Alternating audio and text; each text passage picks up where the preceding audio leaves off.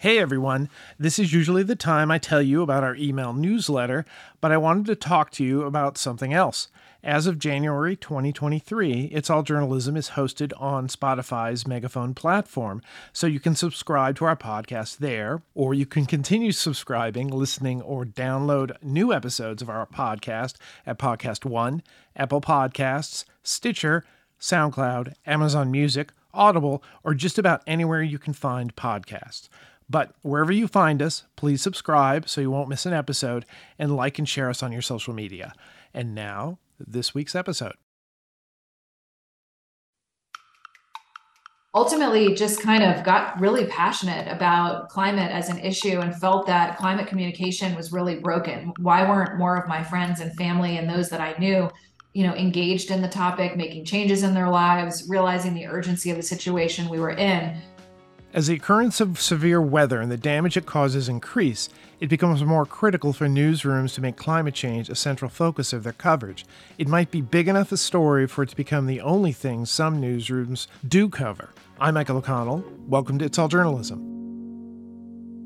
Anna Robertson is the co founder and chief content officer of The Cool Down, a website that is laser focused on fighting pollution and filling the gaps that other news outlets leave when covering climate. And she's here from Park City, which is covered with snow, to talk about it. Anna, welcome to It's All Journalism.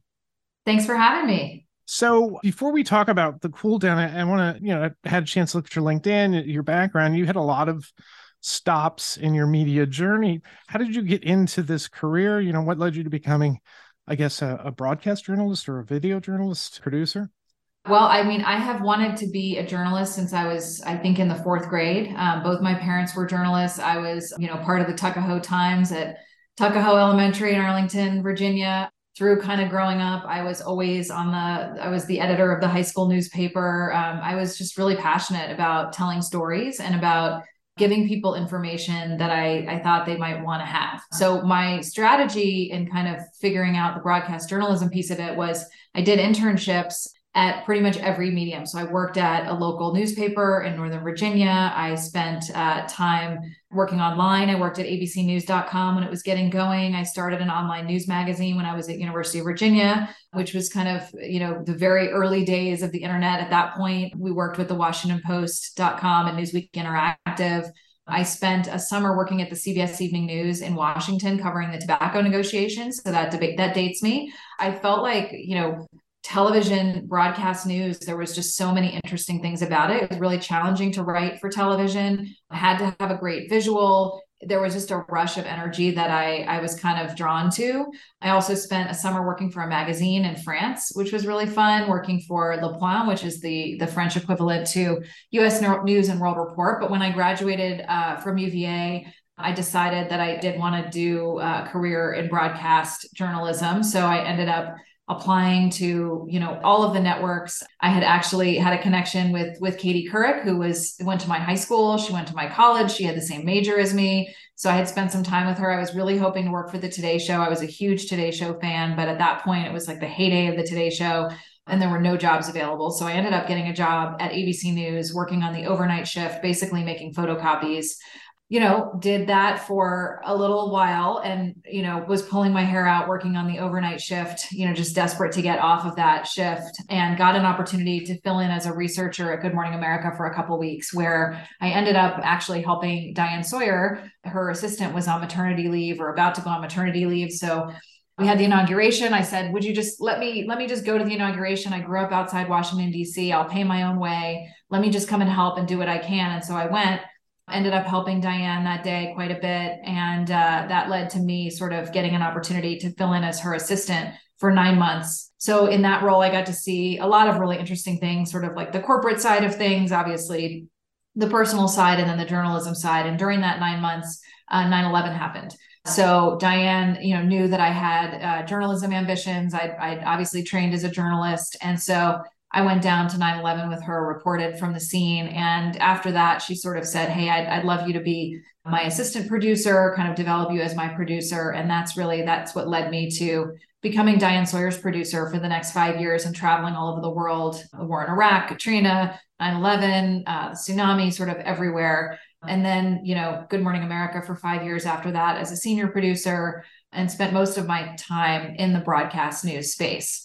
So I spent 10 years at ABC News and then wanted to get into digital. I've always kind of been interested in what's next in the media industry, always a little ahead of the curve. I had done a lot of work at ABC at Good Morning America with YouTube before it was acquired by Google, you know, with lots of partnerships and things like that. So ended up moving out to LA. My husband was an actor at the time. We moved to LA and got a job at Yahoo in digital media. So spent six years at Yahoo, ultimately running video there when they did hire Katie Couric. So it kind of all comes full circle. Also, you know, sort of started there just doing news, really like doing a lot of reporting myself, doing interviews myself, you know, building shows, you know, learning digital strategy. I call it getting my digital MBA. And so spent six years at Yahoo, went back to ABC. After that, spent some time working across the television networks, but ultimately spent several years working with the ABC owned television stations in the local news space. And my job was really focused on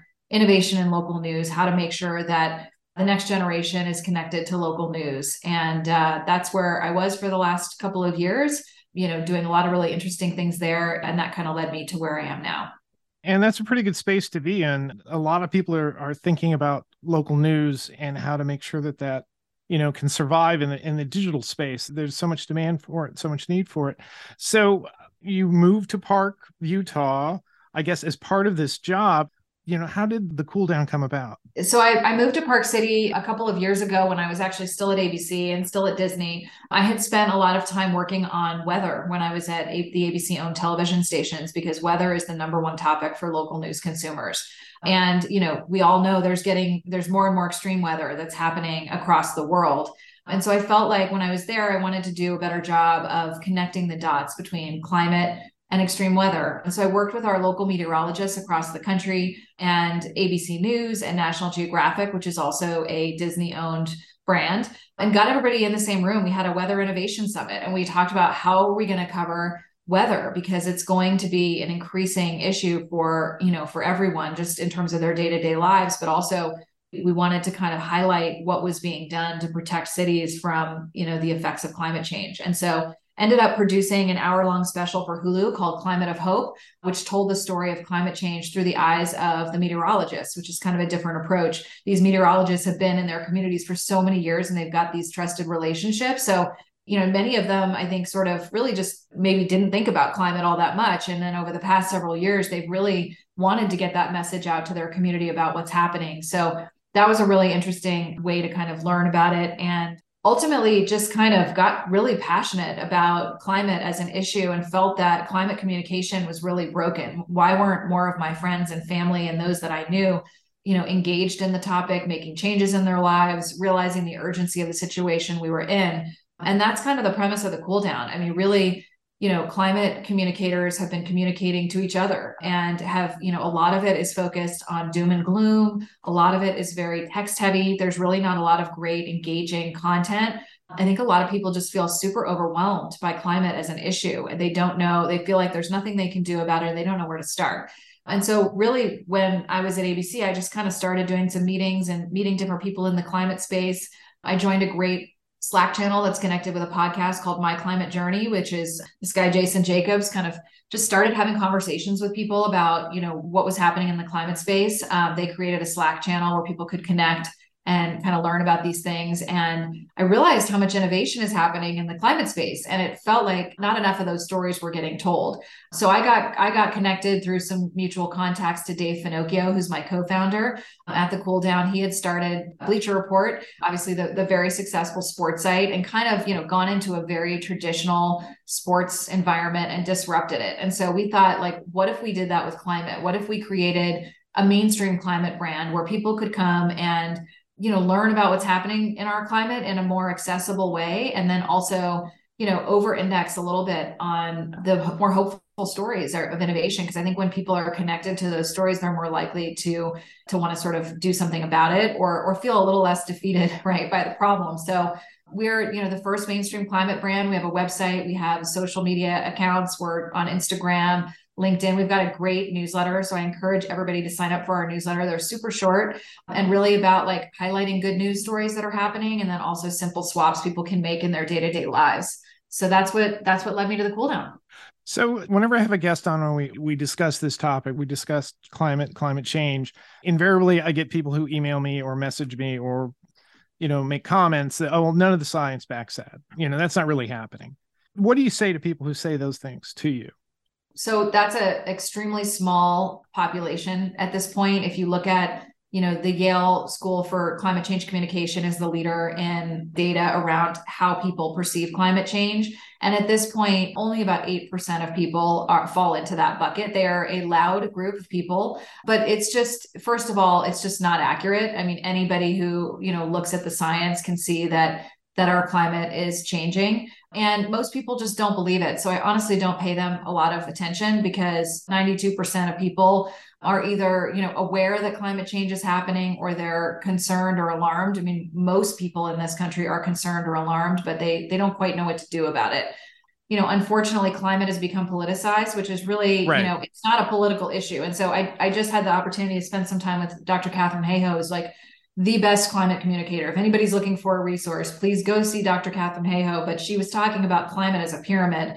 And she said, if you think about, you know, climate change as a word on the bottom of the pyramid, and then you think about at the top, how people describe what they want from their future. So we all can agree on certain things. If you ask somebody what they want with regard to the climate in terms of our future, they're probably going to say, I just want to be healthy. I want air I can breathe. I don't want a drought. I want a healthy, you know, healthy air, healthy water, all these things. We can all agree on that. So I think we need to just focus on the things that we agree on and then figure out how to get there. And that's really how we serve that bigger population um, because we're, we're just never going to convince certain people and, you know, they're in the minority you know, for all the reasons you said, as well as, you know, being able to grow crops, being able to afford food and other essentials that are sort of becoming either rarer or being affected by the effects of climate change. And I imagine as somebody from Los Angeles or who'd lived in Los Angeles, Los Angeles for a while, you know, seeing the perpetual brush fires every every year, seeing the you know in the southern states seeing what seems to be increasing number of hurricanes in a very large canvas you're seeing the effects of these things happening. So I like that, you know, one of the things you're saying that you're trying to do this in a really sort of a positive way. How are you doing that? What type of stories are you writing or publishing to, to sort of engage this audience?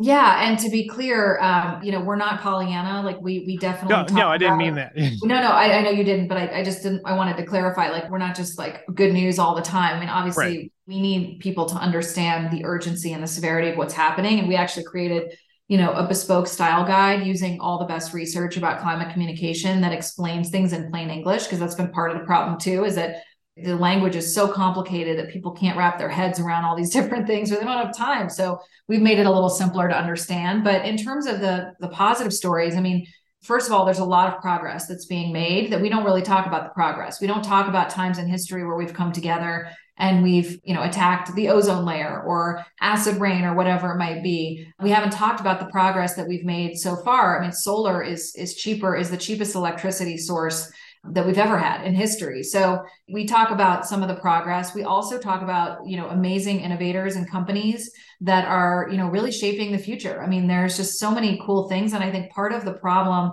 with the climate storytelling stories it like we don't have a lot of great visuals to connect people to that that kind of showcase what the future could look like if we take more aggressive action to address it. A lot of the obviously the imagery and, and right now we're we're in a tough period because we're seeing really awful impacts of climate change and so what we try to do is connect people with some of those innovations even if they're a little bit more future forward cities that are doing things people who are creating amazing companies. We also feature a lot of products because it's way too hard to make decisions about what products to buy that are cleaner and and not just things like, you know, beeswax wrap or cloth bags or things like that, but like big things like heat pumps and, you know, there's a lot of you know cost savings and values right now with a ton of incentives that the government's providing around just different changes you can make in your home that have a huge effect. So we try to you know really feature those stories and then approach things through sort of a values based lens. So how is that helping people right? Like if it's going to require you to spend more money or make a sacrifice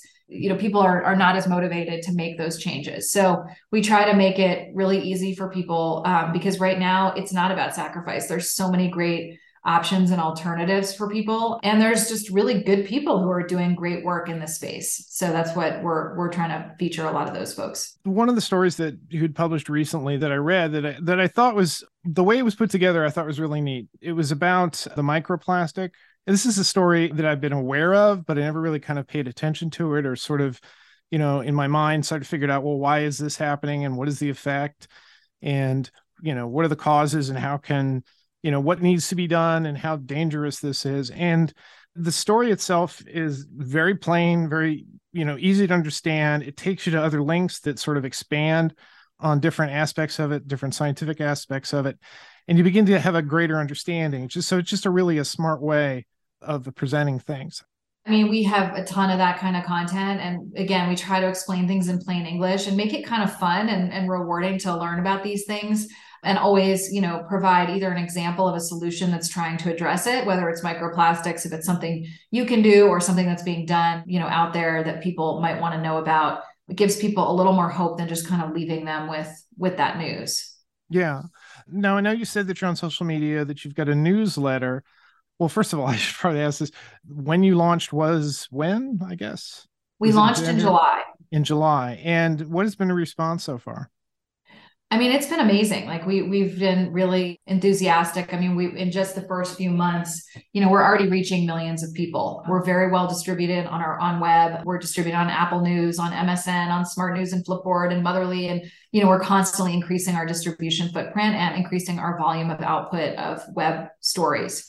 We're really excited about our newsletter because, you know, again, we can have a direct relationship with our audience through our newsletter. And we think our newsletters are pretty different from what's out there in the climate space. They are not super long or text heavy. They're really fun. Um, they've got, you know, really great catchy headlines. They, they're super practical. We've gotten great feedback on those. So would really encourage people to sign up for that. I think social is a bit trickier than we thought it would be when we launched. It's not as easy to grow, you know, a social audience as it once was obviously the social world is kind of in flux right now. It's really fun to be creating content that's just more engaging and also just curating. A lot of what we do is showcase and curate the climate space and give you kind of the best of what's out there whether those are you know sort of individuals that are doing cool things or we have a ton of like tech showcases that we do on our instagram that are just super visual really fun interesting tech stories and so, you know, we're going to approach it through a non sort of eco lens where we're really, our, our focus is on making it really mainstream and accessible to people who maybe don't even engage in climate at all. So I think it's a really fun follow on our on our Instagram page and there's just so much stuff out there that nobody has really brought together in one place and that's what we're trying to do. So, you know, having worked in other newsrooms and sort of, you know, your enthusiasm for covering climate growing you know what is it that other news outlets are missing? What was it do you think that you know reporters should be focusing on? Should every news uh, outlet or major news outlet have its own sort of climate focus? Yes.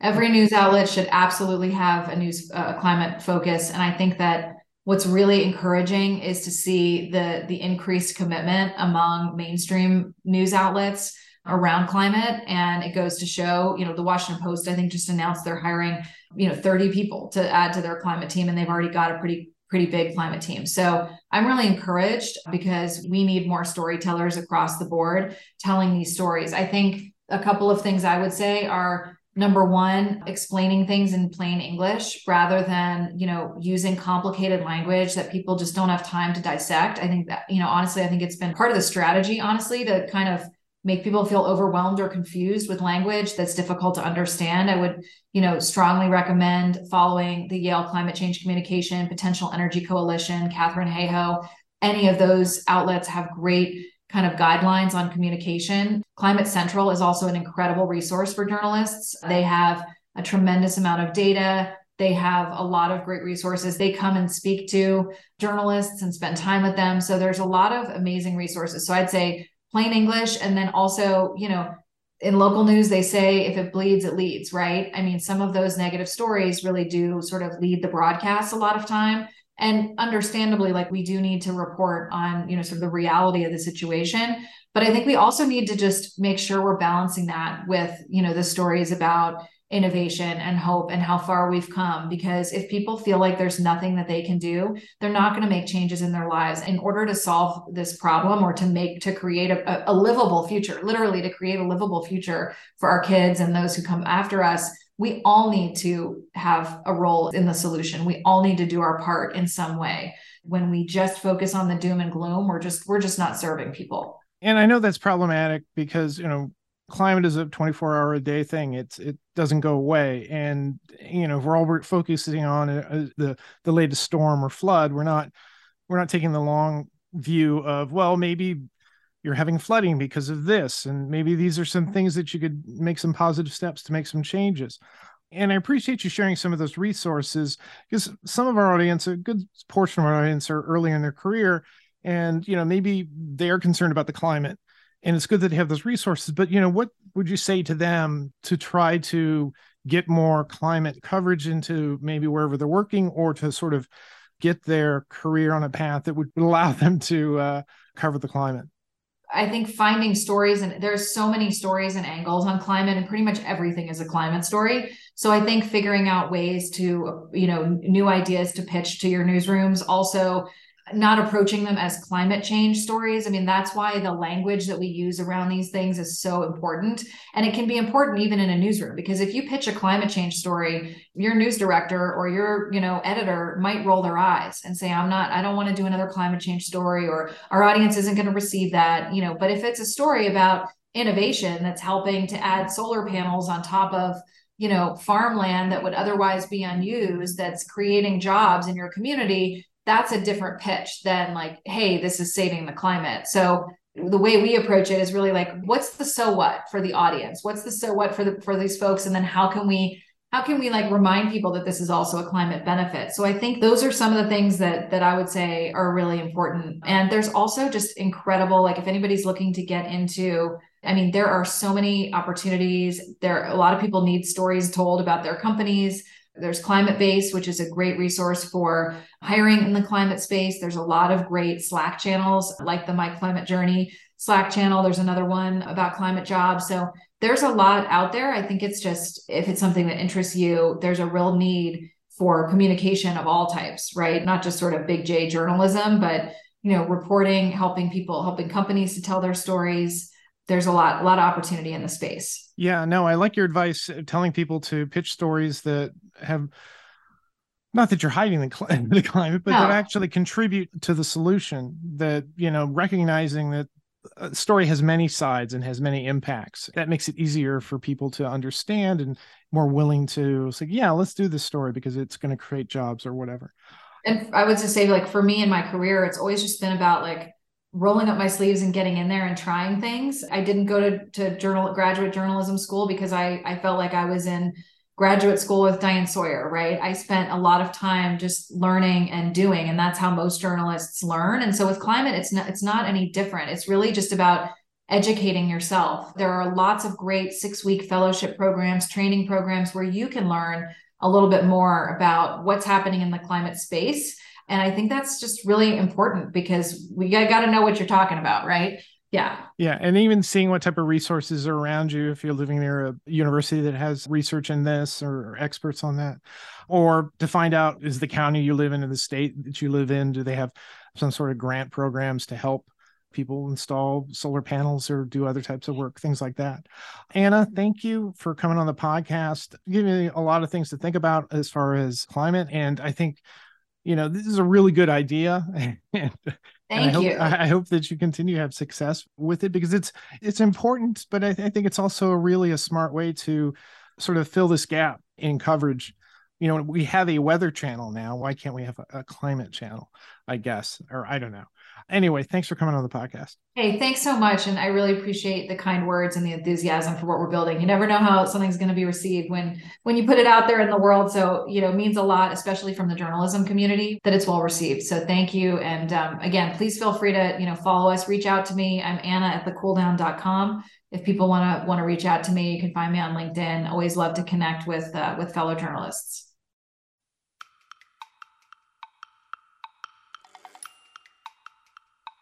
You've been listening to It's All Journalism, a weekly podcast about the people who make the news.